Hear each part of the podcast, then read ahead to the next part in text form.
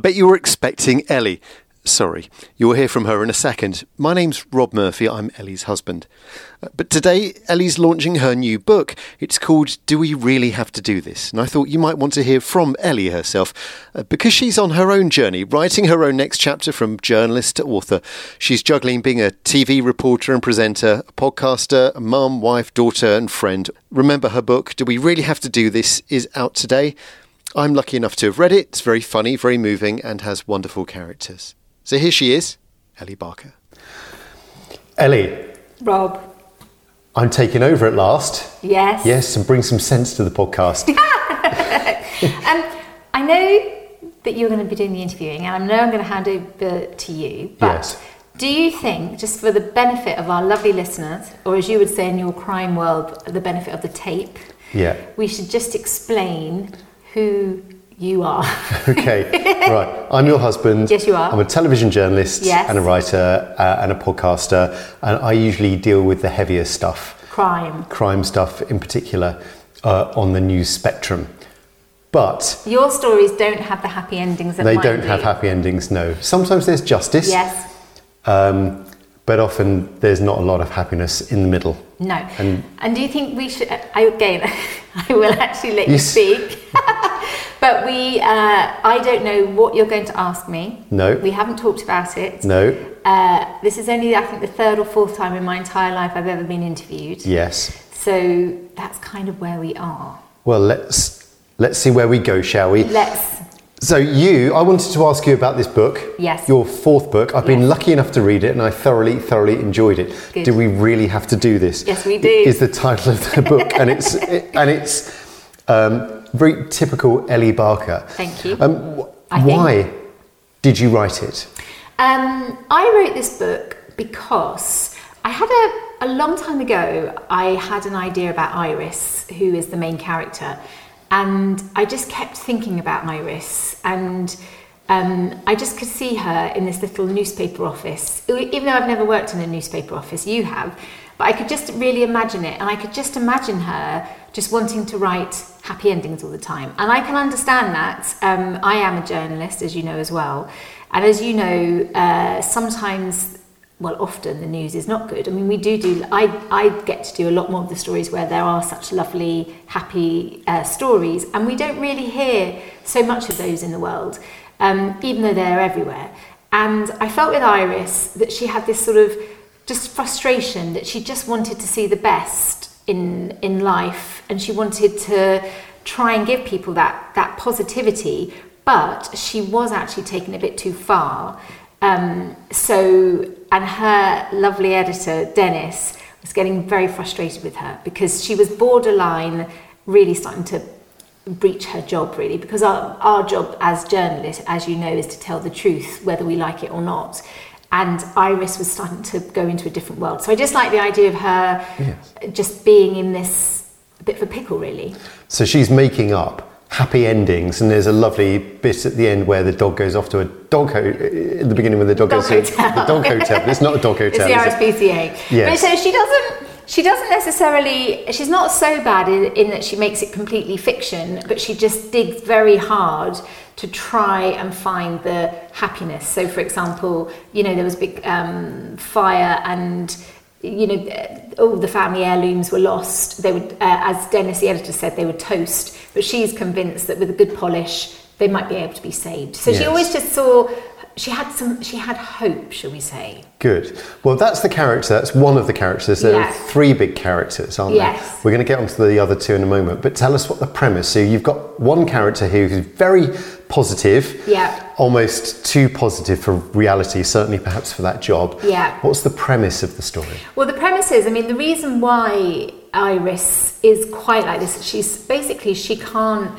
face the absolute truth, and the reason is there's something that's happened with her that she just can't let go of. Um, so she clings on to the positivity. She's holding on really tight.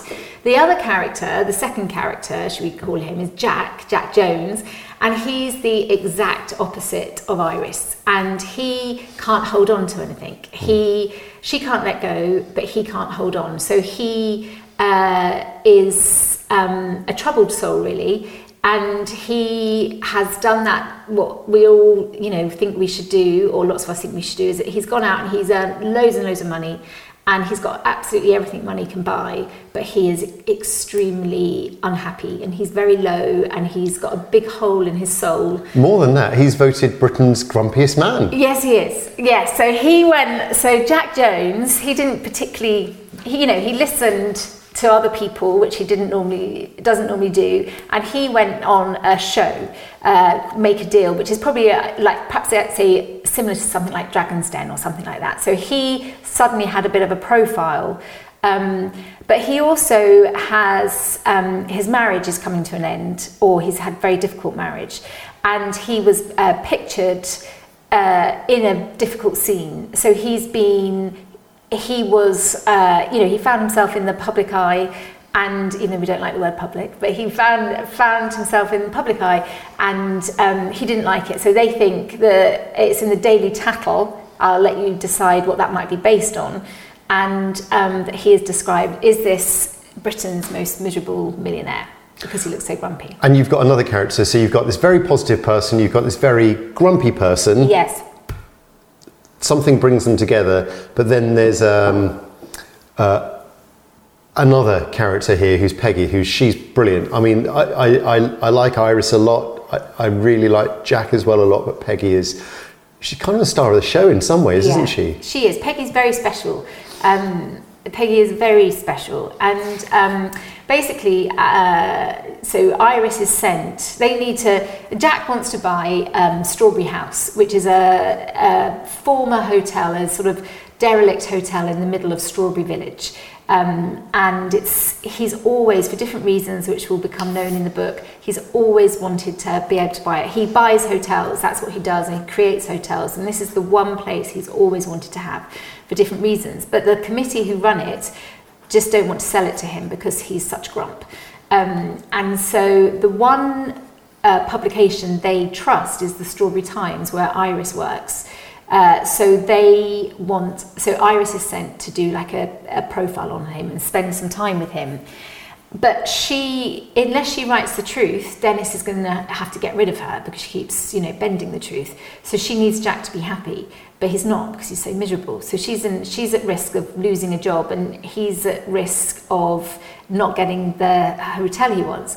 So you've got that, and they're really, it's sort of like, well, what, what are they going to do, and how they're going to overcome this? But then one morning they're out running together, and they meet Peggy, and I won't uh, go into too much about that encounter. Um, but She's got a problem. She needs. Pe- she needs help. Peggy is in a uh, Peggy. Well, Peggy actually, um, she's seventy nine, uh, and Peggy thinks she's absolutely fine, and she's just really in control of. Uh, herself and her life. That's what she thinks at the time. So, what the reader, what you sort of perhaps don't um, know at first is, you know, is Peggy there to save Iris and Jack, or are Iris and Jack there to save Peggy? And you probably think at first it's Iris and Jack saving Peggy. Um, and as the book unfolds, um, hopefully, well, you'll perhaps come to your own conclusion. I mean, you've read it, you'll, you you probably know. But yeah, Peggy Peggy is a is a very special character, and she she sort of just again Peggy just appeared, and um, I can just really I just I think probably we all wish we knew a Peggy. I think I perhaps have done at some times in my life. Um, She's got a very distinctive voice, hasn't She's she? got a very distinctive voice, and it's really about Pe- what Peggy does is she gives perspective, uh, which I think we all need, um, and that's why it was so lovely to have somebody like her to to just see where she took us really, um, because she is older, she's coming to the end of her life, and when you have that sense of perspective, I think what seems so important to us um, becomes less so important. And hopefully, that's what she is going to do with Jack and Iris. And you've set this book not in Cherry Blossom Park, which is the scene of your first three books. You've moved it elsewhere. Yes. Wh- Why did you do that? Well, um, Cherry Blossom Park, I love and will always go back to. Um, they were my first three books. They were the books I wrote, and then I rewrote all of them. I always thought I did want a traditional book deal, and um, before I sort of knew about the world of self-publishing an indie author. And so I, they all became gradually set in Cherry Blossom Park. They, they weren't originally when I wrote them. Mm. And it's as I sort of learned and how actually it's nice to have a create a world and a bit more of a series type of thing. And uh, it was actually the truth of it is is that an agent had had expressed some interest in my work.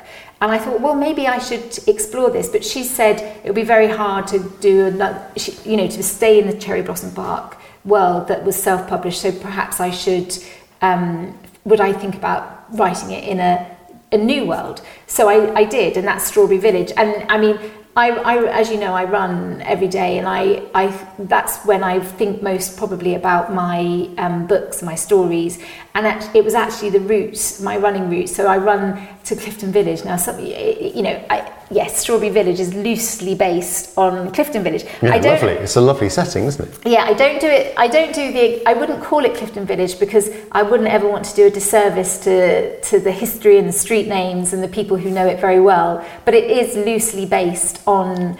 Um, and there was a there's a part where I uh, where a part of Clifton Village, and there's a square. And for those who know Bristol, it's where the ivy is on the corner. And it's I the run Mall. the Mall, that's right. And I run around it every day, and I could just see, imagine that Jack's office was up was one of those buildings and it wouldn't you know there's an I think there's a dentist there so it, it wouldn't be realistic but I could just always imagine and that that square and maybe there were cafes around it and and on the other side was the Strawberry Times and that he would see uh, he saw Iris he didn't realize that he would be working with her but he because she's very distinctive in her dress sense so I just thought about that and actually running past the bridge uh, which is the suspension bridge, and where um, they meet Peggy. That's a very special part of Bristol for all mm. of us, really, who live here, and for me. And that that is a there's I've seen some difficult moments, as I know other people have, um, and people who are in a, in a bad way. There, I, I once saw a girl actually stand on the railings and the police came and you know touchwood she was absolutely fine but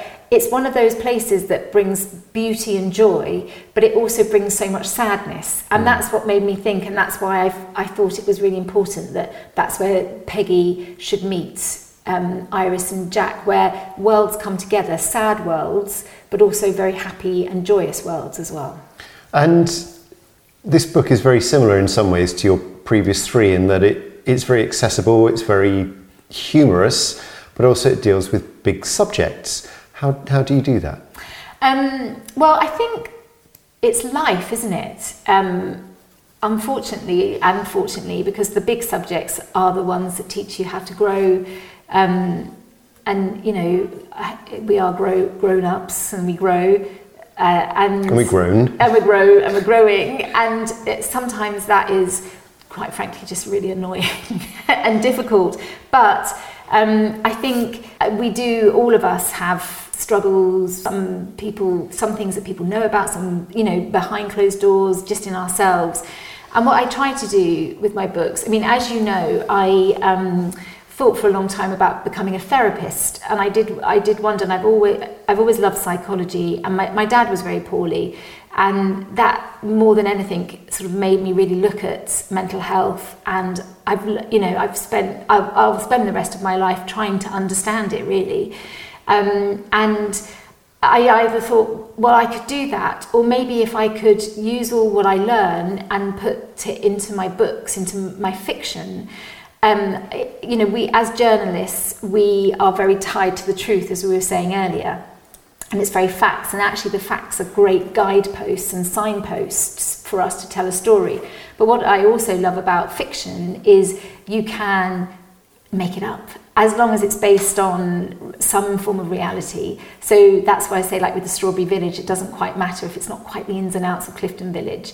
Um, and it gives you this freedom.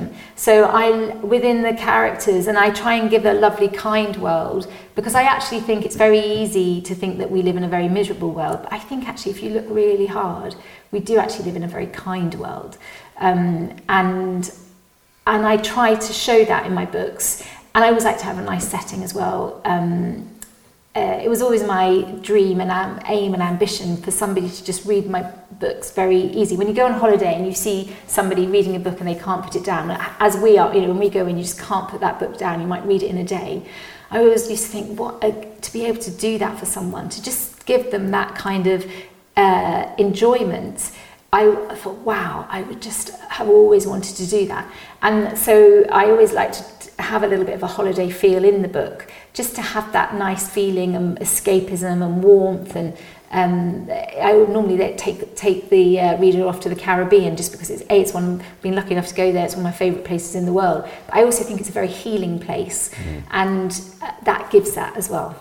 Oh, I was going to come on to that in a moment, actually. But what we're talking about the themes. What are the, your main takeaways from the book that people would get? Um, well, I suppose without uh, sounding too doom and gloom, I mean, it, it's essentially it's it is a book about grief. But also, I'm you know I'm a big fan of a lady called Julia Samuels, who is a grief therapist, and she has a great podcast herself called Therapy Works, and I listen to that a lot.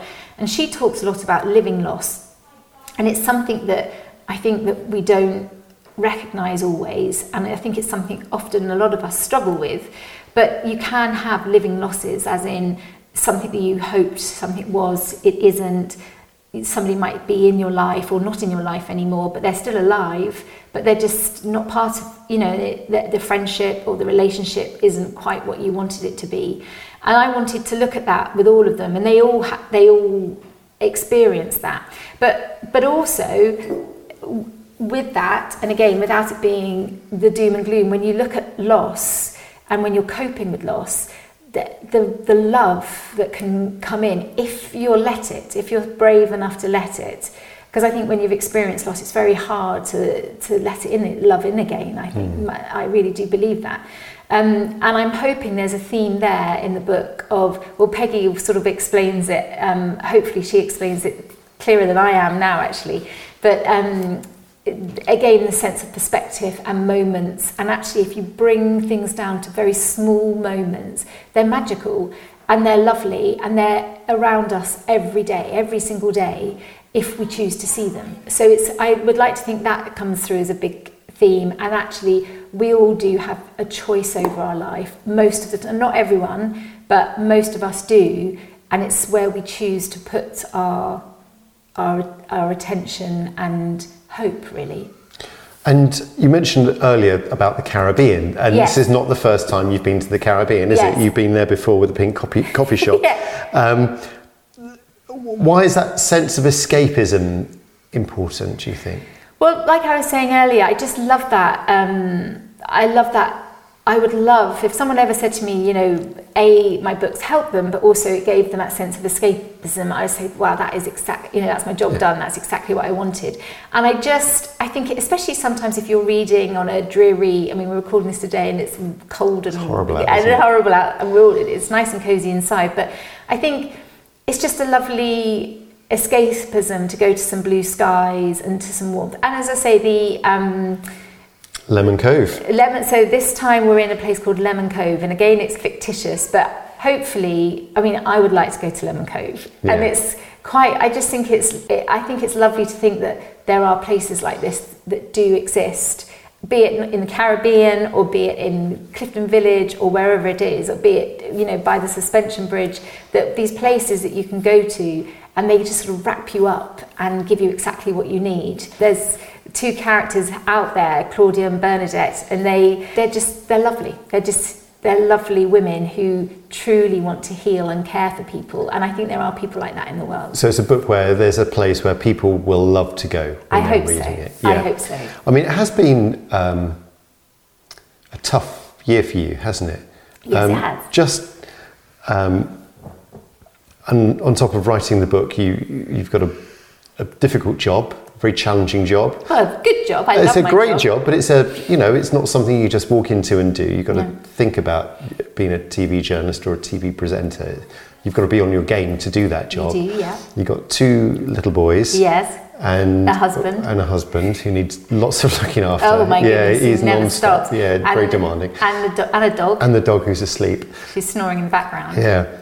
Um, but it has been quite tricky. Just just tell us about the backdrop to the writing of the book because it's been a a bigger gap of a release than you would have liked. Yes, yes, it has. Um, so, um, yeah, I mean, I would say it's just. I mean, we all have these periods of time in our lives, and I, I would say, you know, we, my family, my Barker family, has had a, you know, really difficult time for a long time. So my dad, as I mentioned earlier, was poorly and was unwell for 12 years, which is a long time. And then, and then he he died sadly. So we've been grieving, and then uh, other sort of uh, things have gone on. And then, but to sort of top it all off, if you if say it like that. Just as I was about to start writing this book, we were going on, as you remember, we'd finished I published The Secrets of the Coffee Club. and We were going on holiday, and I was going to plan while I was on holiday to think about, and I was going to start writing this book when I came back. And just a couple of days before we went on holiday, um, my mum's house burnt down. I mean, it, it- yeah, and and? She was okay. she was okay, thank goodness. She's 80, at the time she was 80, she's now 81. And sort of just life, just, oh, goodness me. And when you have some, uh, but when you have something like that, and especially on top of, and I'm not doing this as a woe is me, it's not us, but I just think these, it just been a very long time. I think the easiest thing I could have done was to not write the book. And I think then I'd have been really angry and resentful, really, because the writing is something that has always helped me uh, more than I actually realise it does. It was when I don't do it, I realise how much it does help me. So we had all the, obviously, just the practicality, and my mum coming to Bristol, and obviously uh, seeing her and what she's been going through to lose everything. The impact on all of us, the day to day, then the rebuild of the house, and the, the insurance, and yeah, you've dealt with place. pretty much all of it. We've done, you know, we've done it together, um, and the impact on the boys. You know, then seeing their nan are very traumatized, and they loved going to her house, and that was another part of their life. Just suddenly all went, just suddenly went. So I suppose I don't, I hadn't really meant for this book to be so much about loss, but I think because I was going through it, and actually the, the practicalities of everything was I, I didn't really have any time to write the book. So what I did was, um, and you were part of it, we were all part of it. I would I wrote it first thing in the morning. So I get up at um, Arthur, our son, when he goes off to secondary school and he has to leave early and he gets up at half past six. So I would set my alarm for ten past six, give myself twenty minutes of doing my journaling, which I like to do, and then as soon as his alarm would go off, you give him a little cuddle and he go and he comes downstairs in his teenage ways. And for 40 to 45 minutes, I would write the book, and I did that every day. And you would leave coffee, uh, which was lovely, and go. And but that's what I did, and it was. And how many words can you write in 45 minutes? I did, aimed to do a thousand words. So, uh, but my, but I had, I worked with a great book editor, and I, I worked with him a lot at the beginning, and we had a, I'd done a whole proper cha- chapter plan. So every chapter I knew where I was going, which, which helped. And obviously you do change, but I had a very clear when I actually sat down for those forty-five minutes. Uh, I just I had to write because it really was the only time I could guarantee. And it would end as Arthur came up the stairs shouting, Where's my trousers? As he does every single day. yes, he does. Um, so I suppose the easiest thing I could do then was to uh, write about how I was feeling really at the time, and that helped. But but actually, and again, it goes back to what I was saying earlier. You, yes, you can when you have something. I suppose it was just the year, maybe. Um, just on top of everything, just really made me personally look at my whole life, um, and and I think it's when you when you experience again loss and trauma and and all sorts of other things. Again, it's not a sort of toxic positivity because you know, you know, I work with a therapist and work very closely with her and face sort of all the awful feelings. But actually, if you do that, um, what you do then find is then you start to see, well, what do I have?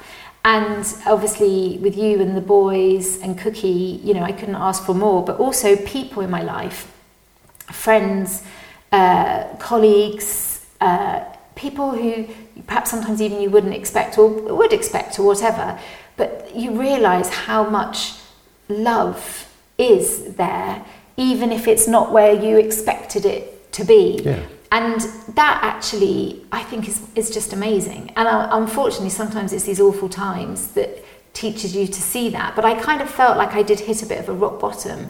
But when I did hit the rock bottom, I was able to then see, and that, and all the way through, I was writing this book. So it kind of acted a bit like a guide to me as well, um, and sort of, yeah, just gave me some uh, reality, not reality, that's the wrong word, but it, it just gave me some direction. And also, I think what's lovely about fiction is it when you feel like the world, your actual world is completely out of control. Fiction, you can, I can actually control Yeah, it. you have complete control. Yeah, and that is a uh, that's a lovely feeling when you're feeling so. So the book, in a way, wasn't necessarily a type of therapy, but was a type of guide, uh, structure. Yeah. Uh, was it easy to write, or was it actually a bit of a drag to write? No, it wasn't a drag at all, and I don't think I could have written it uh, at that time. I never would have said. I mean, I used to do early shifts at work and read the uh, breakfast news, but I've never really considered myself as somebody who's particularly good in the mornings. But it's odd that you know I've worked in breakfast telly and I worked at GMTV in the past, but I think. If I had found it a drag, I just don't, especially because in myself I was feeling so low, I don't think I could have written it if it was a drag, but actually it was a, a tonic. It was a tonic to my soul. And um, the, but all the characters, the world, Strawberry Village, and actually Peggy, but Jack as well, and Iris, I just used to look forward to just being with them. And although I had a very much a plan, I thought where it was going to go, it didn't wasn't completely like that. And I just it's sometimes it sounds so silly, but sometimes it's as if they sort of speak to you, and maybe it's some advice you've had in the past, or maybe it's people you've met, but it's like it, it just comes out of nowhere. And actually, I think, well, yeah, well, if that's what Peggy's saying, well, it would help me then take me through the day, uh, which was which was lovely. It was quite magical, really. You say just then um, about advice from people you know or people you've met, but you, of course, have this podcast. Yes, I do. In which you have access to the most incredible people. Yes, I do. And so, what lessons did you learn from this podcast that informed your writing? Um, I think the biggest one, which pretty much all of my next chapter guests say, is to just keep keep on, keep going. Um, and you know, I've interviewed some amazing people, and uh, in all different in all different areas. I mean, in all different areas.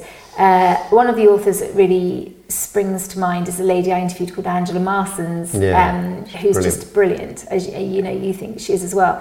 And she wrote for I think was it 25 years virtually without really having any recognition for her her books. She had a really supportive wife.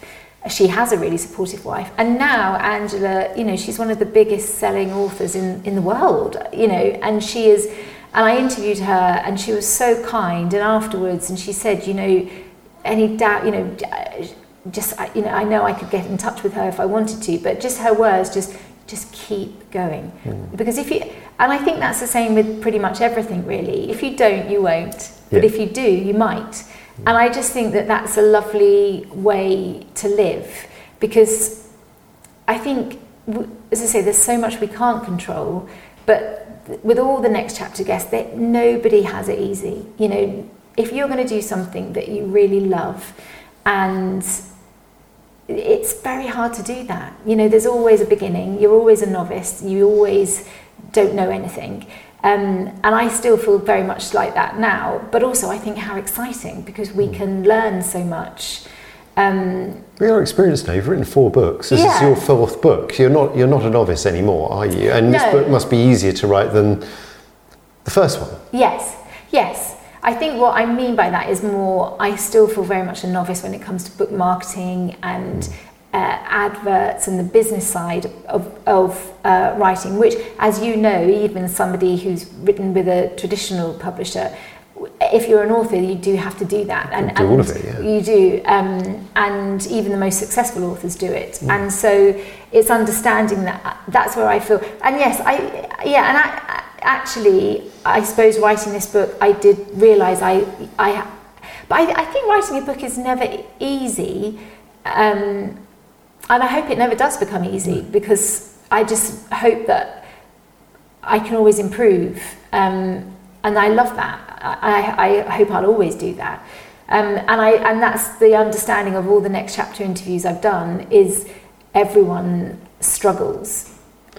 Yeah, if it was easy, everyone would have written a book, Yeah. wouldn't they? And lots of people haven't, and lots of people could say, I could write a book, but Yeah. you've actually done four, which is a, a colossal achievement, particularly with burning down houses and, Yeah. and demanding jobs and dogs that are snoring and, and, and jumping up on your lap at 12 o'clock. And Yeah. uh, what you're trying to do with the, the book is tough because I think it has to work on two levels, doesn't it? It's got to um, mean something. There's got to be something there. There's got to be uh, some gumption about it uh, for it to have some authority. But equally, you don't want to lecture, do you? You don't No. want to uh, be even necessarily dark, really, with how you come across all the time. It's got to be entertaining. It's got to be escapism. It's got to be uplifting.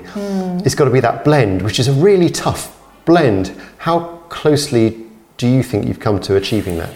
Well, I think I'm probably not the right person to answer that question because I think it's just it for me. It's the reader. You know, uh, it's how the reader comes away and feels after after it. I hope, you know, if I could do a tiny, minuscule part of everything you just said there, I'd be very happy. I think it's Um, done all of it. Well, thank you. Um, not that you're biased, Robert Murphy, but but um, uh, but I have had some early beta readers, as they, we call them, um, who've been brilliant. And actually, I I hadn't.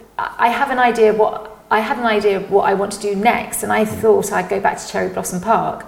But actually, I'm going to stay in Strawberry Village because the people who have read it really want to know. I've asked them, and they would like to know more about Strawberry Village. And that's actually really excited me because I think actually I want to learn more about Strawberry Village and the people there. And so I will keep going. And that's, again, that's exciting. I, I just hope, I would love it if whoever, if some, you know, I feel very lucky and honoured if, if anyone does pick my book to read. I really hope that they would come away feeling uh, warm, loved, but also um, not alone, but also with some hope. That's what I would really love anyone who reads the book to feel. One of the things I think you're really great at in your writing is your um, side characters, not necessarily the, well, as well as the, the main characters. But you've always got this little chorus of people yeah. saying funny things or doing funny comments or what have you, and you have it in the, uh, for example, in the pink coffee shop, you've got the security guard and Yes. all, all of the Colin. the Colin and and all of the um, the TV crew and all the rest of it, for example. But here you've got the Strawberry uh, Village Committee. The house, the Strawberry House Committee. Strawberry House Committee, that's Jeffrey it.